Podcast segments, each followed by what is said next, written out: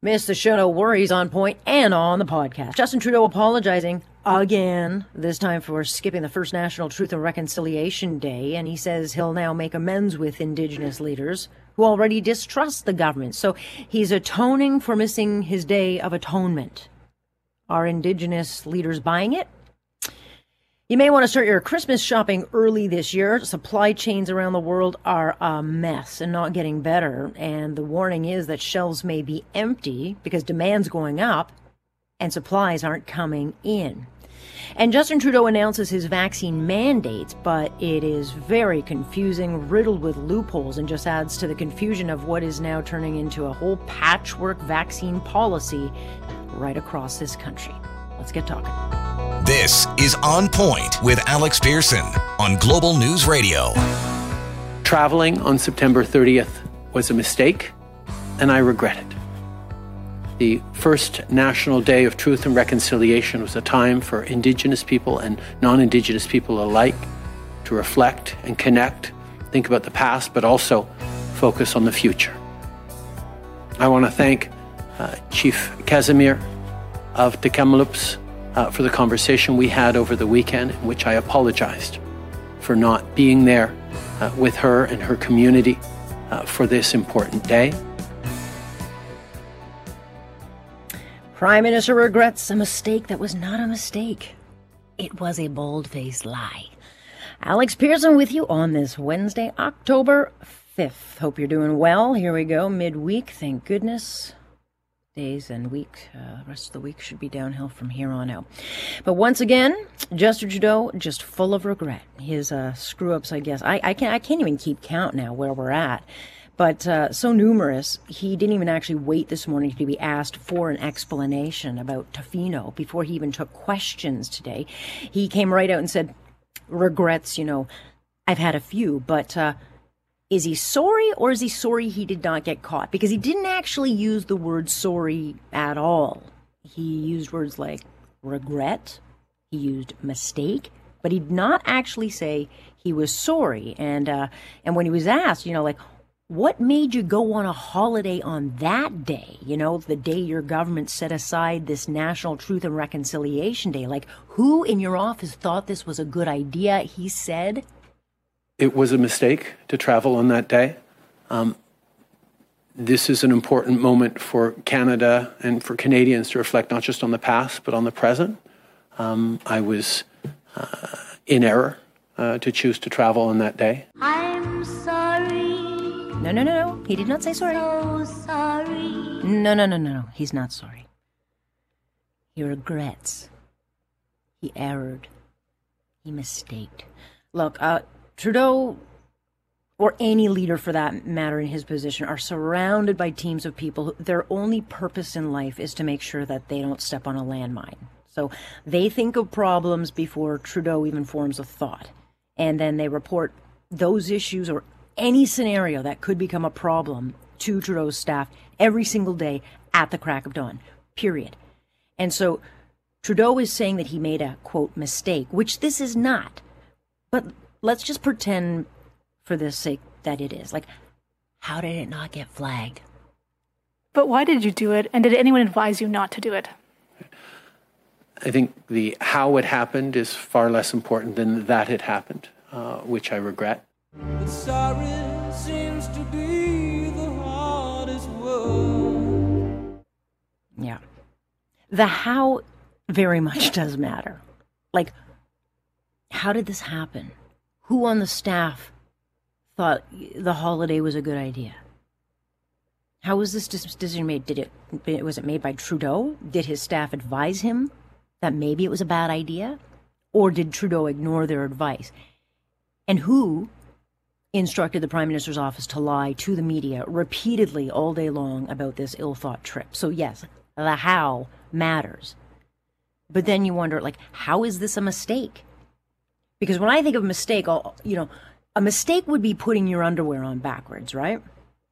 A trip to Tofino for a prime minister or any prime minister or world leader would require actually a series of carefully scrutinized plans. Things like security, scheduling time off, filling the private jet, reserving an $18 million bed and breakfast. This was not a mistake. It was a well orchestrated plan that blew up. And during questioning today in French, Trudeau was asked, you know, why did you lie about the itinerary that day? To which Tri- Trudeau said, there were no lies, which is another lie. Trudeau's itinerary had him in Ottawa in private meetings all morning, not at the beach or having a beer on the patio in Tofino. So clearly, Trudeau experiences his screw ups differently, and he will get away with it because he always does. And I actually thought he got off pretty easy today because he wasn't pressed at all to explain the unexplainable. Like, why is this a mistake? When what this was was a categorical lie that the Prime Minister's office then tried to cover up. A tactic. Lies, lies, lies, yeah. Yeah. And, and that's become all too predictable with this scandal plagued Prime Minister. And so Trudeau said, you know, we've got a lot of work to do making amends with Indigenous leaders across this country. Well, no, Mr. Prime Minister, you have work to do because the rest of us were doing what we were supposed to do on that Day of Atonement. You have work to do. This is not a we thing. You screwed up. And yet here we are. This this first National Day of Atonement now has been turned into Trudeau's Atonement Tour, where he's going to have to now try to fix relations in Indigenous communities that were already in tatters. And what's the reaction from Indigenous groups? Well, the Native Women's Association of Canada put out a statement saying, quote, we recognize that this moment of contrition comes after much public pressure, not necessarily because you've suddenly seen the light. End quote. Ouch. I mean, the truth is, actions speak louder than words. And Justin Trudeau has lousy judgment. And he can't bring himself to apologize for any of his long list of screw ups. But his latest mistake will not matter either because his legion of apologists will just continue to find ways to reconcile for his bad behavior. So sorry, but he is just not that sorry. Traveling on September 30th was a mistake, and I regret it. The first National Day of Truth and Reconciliation was a time for Indigenous people and non Indigenous people alike to reflect and connect, think about the past, but also focus on the future. I want to thank uh, Chief Casimir of the Kamloops uh, for the conversation we had over the weekend, in which I apologized for not being there uh, with her and her community uh, for this important day. Trudeau coming out today. He's got regrets. He has a few. He made mistakes. But when I think about mistakes, a mistake would be uh, forgetting to take out the garbage. A mistake would be forgetting, you know, your keys outside the car, whatever. It would not be a family trip that would require weeks of planning by many people in Mr. Trudeau's office. So, you know, the fact that he's calling this a mistake and that he has regrets is great, but what he did not actually say today is sorry, and certainly not to all indigenous groups in this country. And he couldn't explain when asked how this could even happen on the very day his government set aside for the first National Day for Truth and Reconciliation. But he did say that he has lots of work in amending things with indigenous, leaders. So basically, this first day or National Day of Atonement has been turned into Justin Trudeau trying to repair relationships which were already in great disrepair. And um, the National Chief of Assembly of First Nations, Roseanne Archibald, said a few days ago. Hollow words will not work. So, are the words spoken today seen as hollow? Let us ask. Melissa Mbarki joining us now, a public policy analyst and outreach coordinator over at the Macdonald Laurier Institute and a member of the Treaty 4 Nation in Saskatchewan. Good to have you, Melissa. Yeah, thanks for having me back. What was your reaction um, to the comments the uh, Prime Minister made today?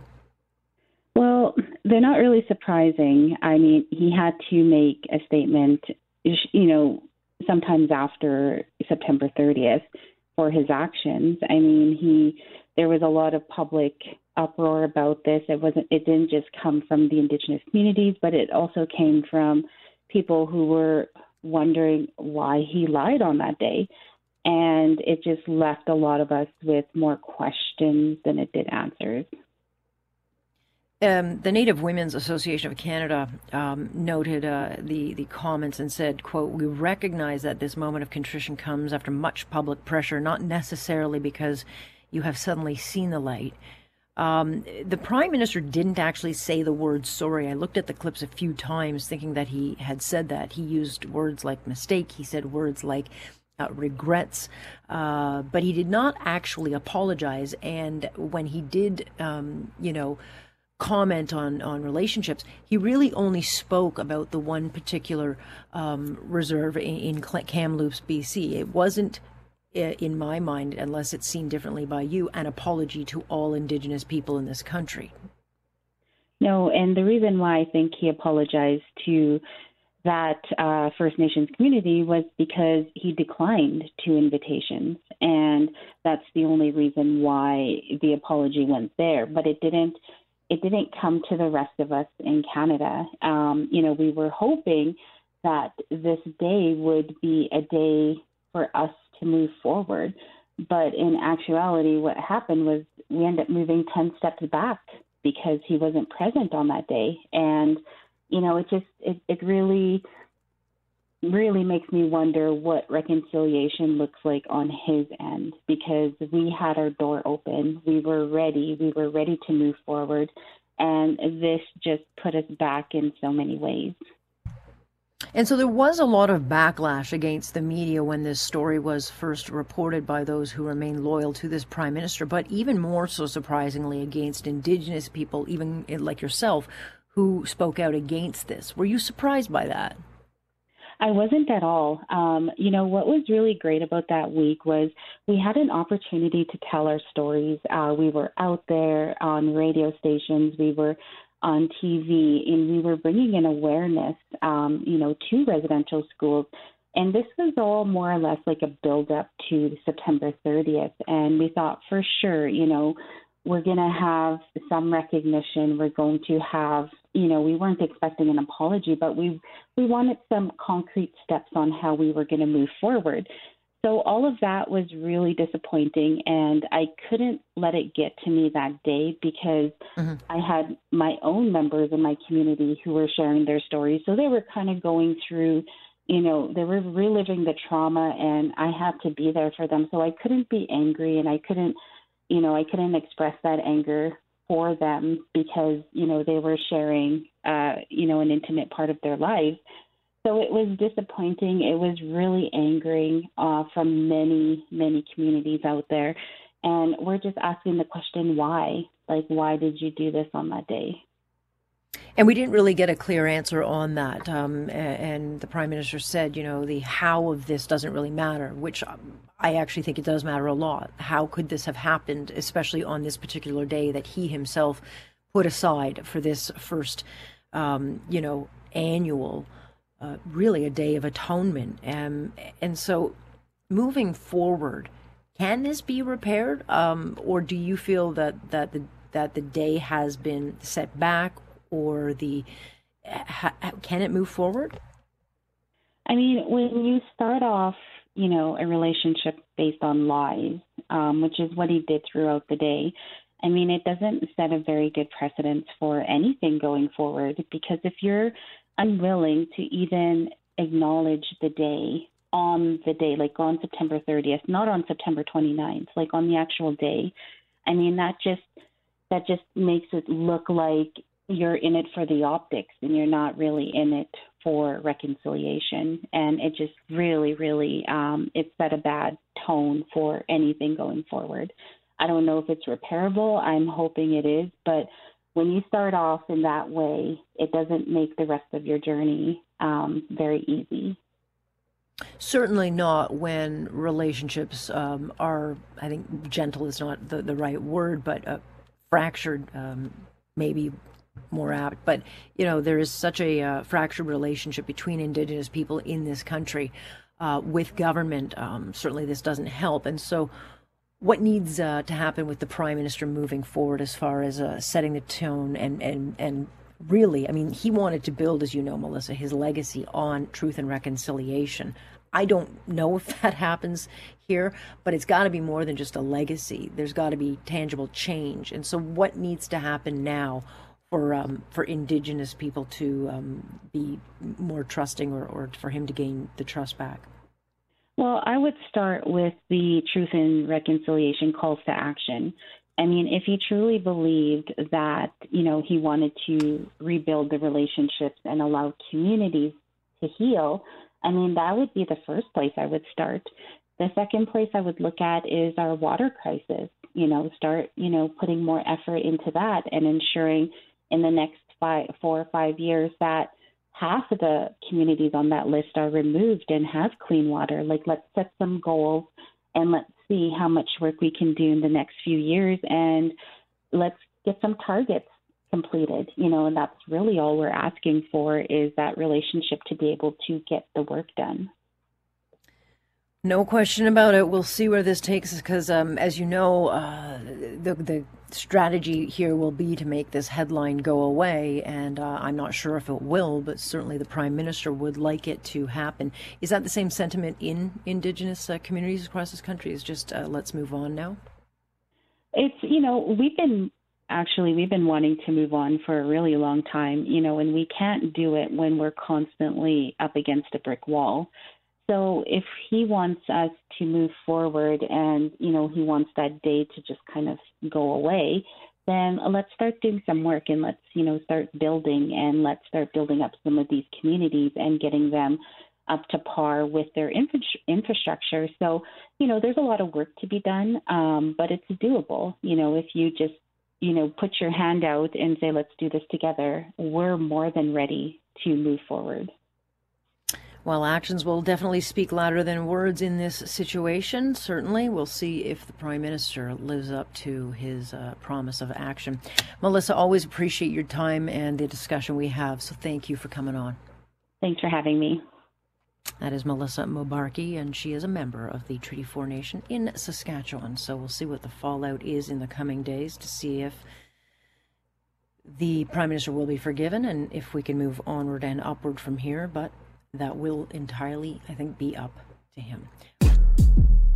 Hey, do not rush out to buy up toilet paper. That is not why I am talking about this issue. But we are being warned that uh, we might want to start our Christmas shopping early this year. And that is because, as we have talked about a lot of times on this show, our supply chains are a mess.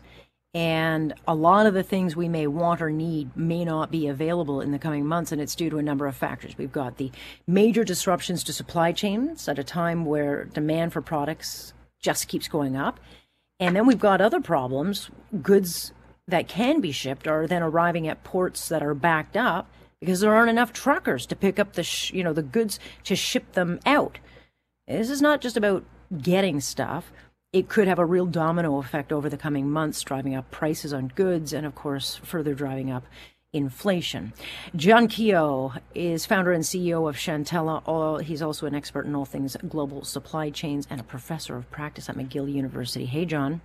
Hi, Alex. Thanks for having me. I was uh, telling my husband, I'm like, if ever there were a time when I needed a global supply expert, and I got one, and um, I mean, who thought that this would become such a hot topic? But it's an everyday headline now. Yes, absolutely. In fact, Alex, um, I've been arguing uh, recently that uh, COVID just uncovered problems that were under the surface that needed to be addressed and mm-hmm. were not addressed. And one, one of those big problems, of course, is uh, what's called strategic dependency, where a country like Canada is dependent on China for 376 uh, different commodities. And now strategic dependency means we buy more than 50% of what we need from China, and China mm-hmm. controls 30% of the world supply chain. So when things go wrong in China, as they are today, then the, you, you mentioned the domino effect. I call it the cascading, uh, you know, cascading effects of mm-hmm. system failures, and that's exactly what we're we're dealing with right now. It's very complex systems. Okay, so is this China holding things back, not being able to produce stuff in time? I mean, what, what, what like, if everything's central to China, what is the big kind of uh, bottleneck? Well, there are a number of things in China. They have some natural disasters, uh, you know, flooding, yes. rain, and, and stuff. They had also, uh, so, you know, typhoons that uh, closed the port for three days. And now the Chinese government is stepping up on the sustainability side and trying to reduce the greenhouse gas emissions. So there are brownouts uh, power cuts for factories in some provinces, and President Xi is holding the state, uh, the different states in China to account for reducing their carbon emissions. So essentially, you know, they're, they're being rationed power. So that's part of the problem. But the bigger problem, Alex, is on the demand side. Not not necessarily, you know, there are issues on the supply side, but on the demand side, essentially since early last year, the, mm-hmm. the world supply chains have been in peak mode. Normally, we'd have you know the peaks and the troughs, and we'd be able to catch up in the in the troughs in the relaxed period. But we have we have constant peaks. Every month is a peak. That's the issue. Yeah. Yeah, yeah, sure. And it's interesting. I mean, Chinese is now caring about the environment all of a sudden. Which uh, you said, when you said that about China, I thought, well, fine. If this is going to cost us all more because of China, first of all, diversified trade out of China, but put a carbon tax on all things that come in from China and um, make them pay back, uh, you know, the cost that this is going to actually create globally. And sadly, as you know, small businesses, uh, which right now, from here until Christmas, this is like their only time to make up for margins that they have just been battered over, but they will carry the brunt of this. Yeah, absolutely. In fact, when you look at the supply chain world and logistics, you, you operate with contracts. So, contracts for shipping and containers, and also uh, for supply. And, and some of those contracts are coming up. So a lot of the costs have been actually absorbed by the operators. I was listening to a video of a U.S. based onion uh, uh, producer, and mm-hmm. he said they have 35% extra costs uh, and once the wow. contract is up, is is over and re- renewed in the next month or so, they're going to pass those on to consumers. So this is going to hit us square between the eyes over the next number of months as these contracts in logistics, supply chain, shipping, and also between supplier and uh, and retailer. Yeah, it always ends up falling on the uh, little guy, and uh, you know, it just it's just never-ending hits uh, to the bottom line. But then you look at the situation. Um, I was reading out of the UK. I mean, they're in a situation where they're running out of fuel and running out of food. Um, is that tied to this? And could we see stuff like that start happening here? Because that really will send people into an all-out panic. You saw what happened at the beginning of this pandemic when the word toilet paper was mentioned, and all of a sudden, it's like everyone bought a thousand rolls. Yeah, that's true. The UK is in a somewhat different situation. If we look at the Five Eyes report on strategic dependency on China, they have actually the lowest dependency on China, uh, much lower than uh, than Canada or Australia, US, and New Zealand. But if you look at their problem, it's partially, uh, to a large part, but not entirely, due to uh, the the remnants of Brexit. So mm-hmm. essentially, uh, before Brexit, the cry in the UK was, well, the foreigners are are taking our jobs. And now, uh, post Brexit, they're saying, well, we, we don't have foreigners to do those jobs that we don't want to do. So you hmm. have restaurants uh, like chicken restaurants uh, in the UK who are loaning restaurant staff to chicken processing factories to get chickens out the door. And mm. just just last week, um, Boris Johnson, the PM, he signed a temporary visa for 3,000 poultry workers who come from mainly from uh, from Europe, and also 5,500 drivers and these are the jobs that people don't want to do. So there's this anti immigration issue, but that's gone away now because British people won't do those jobs.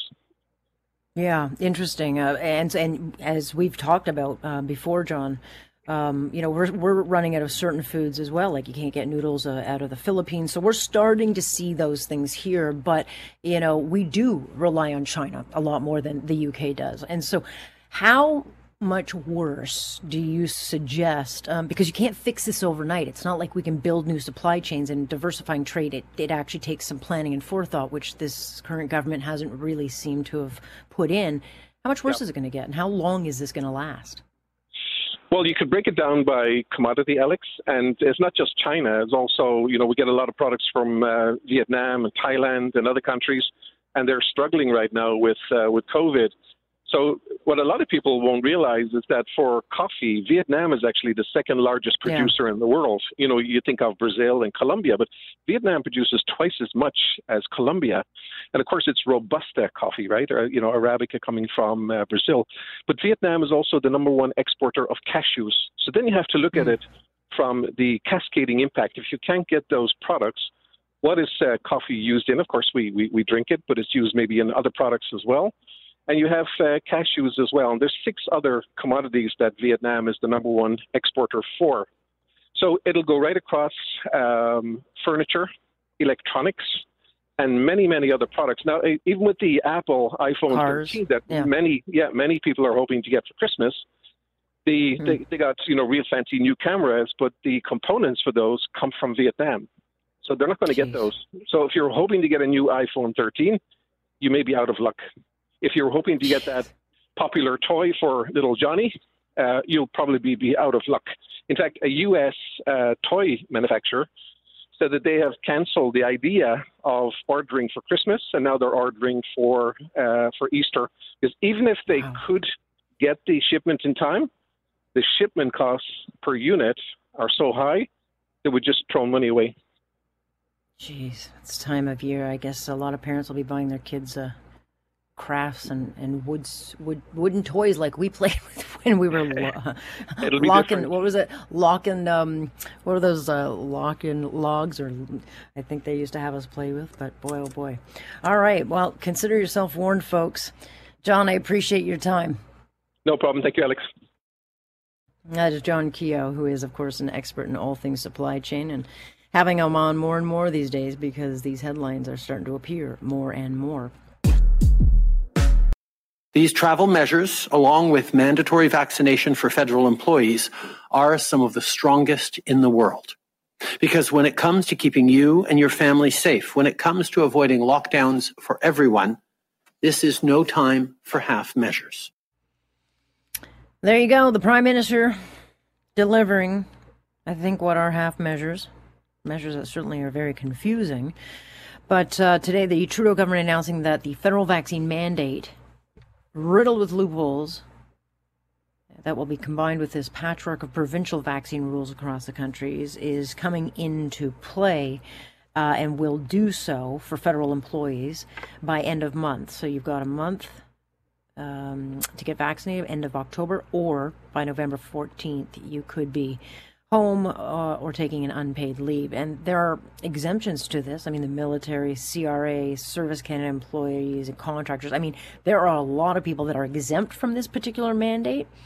But there are so many questions about it. Like, how, how will it be policed? According to the Prime Minister, uh, they're going to use the honor system. So I'm not sure how any of this will work. I just think there's a lot of clarity uh, missing from it. Ryan O'Connor, partner over at Toronto based Zayuna Law Firm, joining us now. Hi, Ryan. Hi, Alex. Good to be with you. So this was an election issue. It was a wedge issue, um, you know, and now we're seeing the policy part of it. And I think it's very clear that this was made up on the fly, which I think is part of the reason why it seems so confusing. I mean, but the bottom line is we have rules all over the place, and there's no streamlining on these quote unquote vaccine mandates. Well, it seems that the political theater that we saw during the campaign with respect to vaccination policy has turned into a cocktail napkin public policy after the campaign. Um, as you quite rightly mentioned, Alex, there are a lot of sectors in the broader public service that will be exempt. Um, individuals, uh, of course, who have religious or medical reasons or experience a disability preventing them from being vaccinated will will be properly uh, exempted. Um, and it looks like the federal government's going to be encouraging federally regulated employers that are uh, directly employed by or directly involved with the public service to also have vaccination policies. Um, but this is what it is. It's not. This is a country that has 82 percent uh, vaccination uptake in terms of fully vaccinated individuals, and it's hard to see why there's a need for mandates at a time when vaccination uptake has been so high, some of the highest rates in the world we see in Canada. Yeah, and again, um, I I don't know how it's going to be policed. I mean, they're they're actually making people who are already working at home uh, take the vaccine. Um, I'm not sure, you know, if you've chosen not to take the vaccine, um, then you're working from home. But now even those people will have to get the vaccine, or they go on unpaid leave. Well, it all of a sudden seems that with the implementation of this policy, that uh, the virus that causes COVID nineteen can somehow be transmitted via Zoom call with uh, uh, with your fellow members of the public service. It it's uh, it boggles the mind why the policy. Leave aside the fact that the policy should even be implemented. It, it boggles the mind that this policy is being implemented for individuals who are working from home. Um, federal public servants have demonstrated during the course of the pandemic, uh, the bulk of them who work in a professional and office setting have been able to work from home. So it, it, it doesn't stand to reason why those persons should even be vaccinated. And again, that, that ties into the, the political theater, the cocktail napkin aspect of this policy, Alex. It doesn't seem to be well thought out. It's going to be rife with challenges in terms of uh, both legal challenges, potentially in the courts, as well as uh, um, grievances under the collective agreement for uh, those public servants that are um, uh, that are unionized. So uh, it's going to create a whole whack of legal problems for the prime minister and his attempt to, to engage in political theater. Right, uh, but PSAC, which is the largest public sector uh, union in this country, um, is uh, furious about this. They say they weren't consulted on it, but then it begs the question: Where were they during the 36 days where this was, you know, marched around every second of the day? So they knew it was coming, yet they didn't raise any concerns about it then. Well, it's upsetting to see that uh, you know that's the case now, but at the end of the day, uh, it does look like I saw an interview earlier today where uh, one of the representatives of the public sector unions did indicate that they'd be supporting employees who uh, who required support who would be uh, uh, affected by by the mandate and placed on on unpaid leave. Um, I think this should be really ultimately, Alex, seen for what it is, and it's uh, another attempt to increase vaccination rates. You know, the government tried the uh, carrot approach for so long; it feels that all of a sudden it's appropriate to use the stick approach. Now, the Prime Minister's behavior during campaign, demonizing individuals both within and outside the public service who are uh, reluctant to be vaccinated or who cannot be vaccinated. Uh, his behavior uh, you know, was, to be quite frank, uh, appalling. And it's unfortunate to see that that government has decided just to, to, to continue with that strict approach. I don't think it's convincing anyone who may be hesitant or, or unable to be vaccinated to, uh, ultimately make the decision to, to get vaccinated. And it also undermines the broader public policy. It, it, I don't understand why the prime minister, you know, isn't celebrating a vaccination uptake instead of undermining it, saying, "Well, it's not enough. We we need this mandate uh, in order to to avoid lockdowns." Well, you know, the vaccination rate speaks for itself, and it's really unclear to me, aside from you know the, the political reasons that that he's been very clear about why he needs to implement this policy at this time. Right. I mean, this was this was a weaponized uh, wedge issue during the election, and that was what it was. It was political theater. To your point, I don't understand why there's just not one federal mandate. If we're going to do a mandate, why not just uh, do one at the federal mandate so it's streamlined, it's simple, it's easy for people to understand. If we're going to do one, otherwise, right now we got rules all over the place, the municipal level, at the uh, provincial level, and at the federal level. And again, I don't know how it's supposed to mesh. Well, I think that begs the question whether or not there even uh, need to be mandates. With vaccination rates, voluntary vaccination mm-hmm. rates so high in this country, there's only about, the Prime Minister's office today said uh, 82% of the population is fully vaccinated, meaning only 18% aren't. Um, this is uh, not the time to be imposing mandates. It's time to be rolling back restrictions. It's the time not to be demonizing um, our fellow citizens who, for very valid reasons, may not be in a position to be vaccinated by reason of their medical situation, their religious belief, a disability they experience, or because they, they just wish to wait. Um, it's really, uh, you know, I think the question shouldn't be, well, let's have you know, one mandate throughout the country. Let's avoid a patchwork of policies and loopholes. The real question is we should be asking why we have these mandates in the first place. They're, uh, they're for a legal challenge. There are significant constitutional issues when these mandates don't provide for broad exceptions for people who cannot be, uh, cannot be vaccinated. Um, and we should be questioning why the government's implementing a policy which is effectively saying, as a condition of your employment, to work from home in the public service, that um, that you need to take medical treatment that you're reluctant to, to treat. Those are the very real issues that uh, that individuals are experiencing. We also should think about this is a government that has repeatedly defended the public service, championed them uh, during the campaign, saying other parties would, would not support the public service. Yet the prime minister is implementing a policy that would fire potentially thousands of people who have devoted their lives to this country. That I think is one of the, the real issues that, that we're really not focusing on when we're discussing these mandates.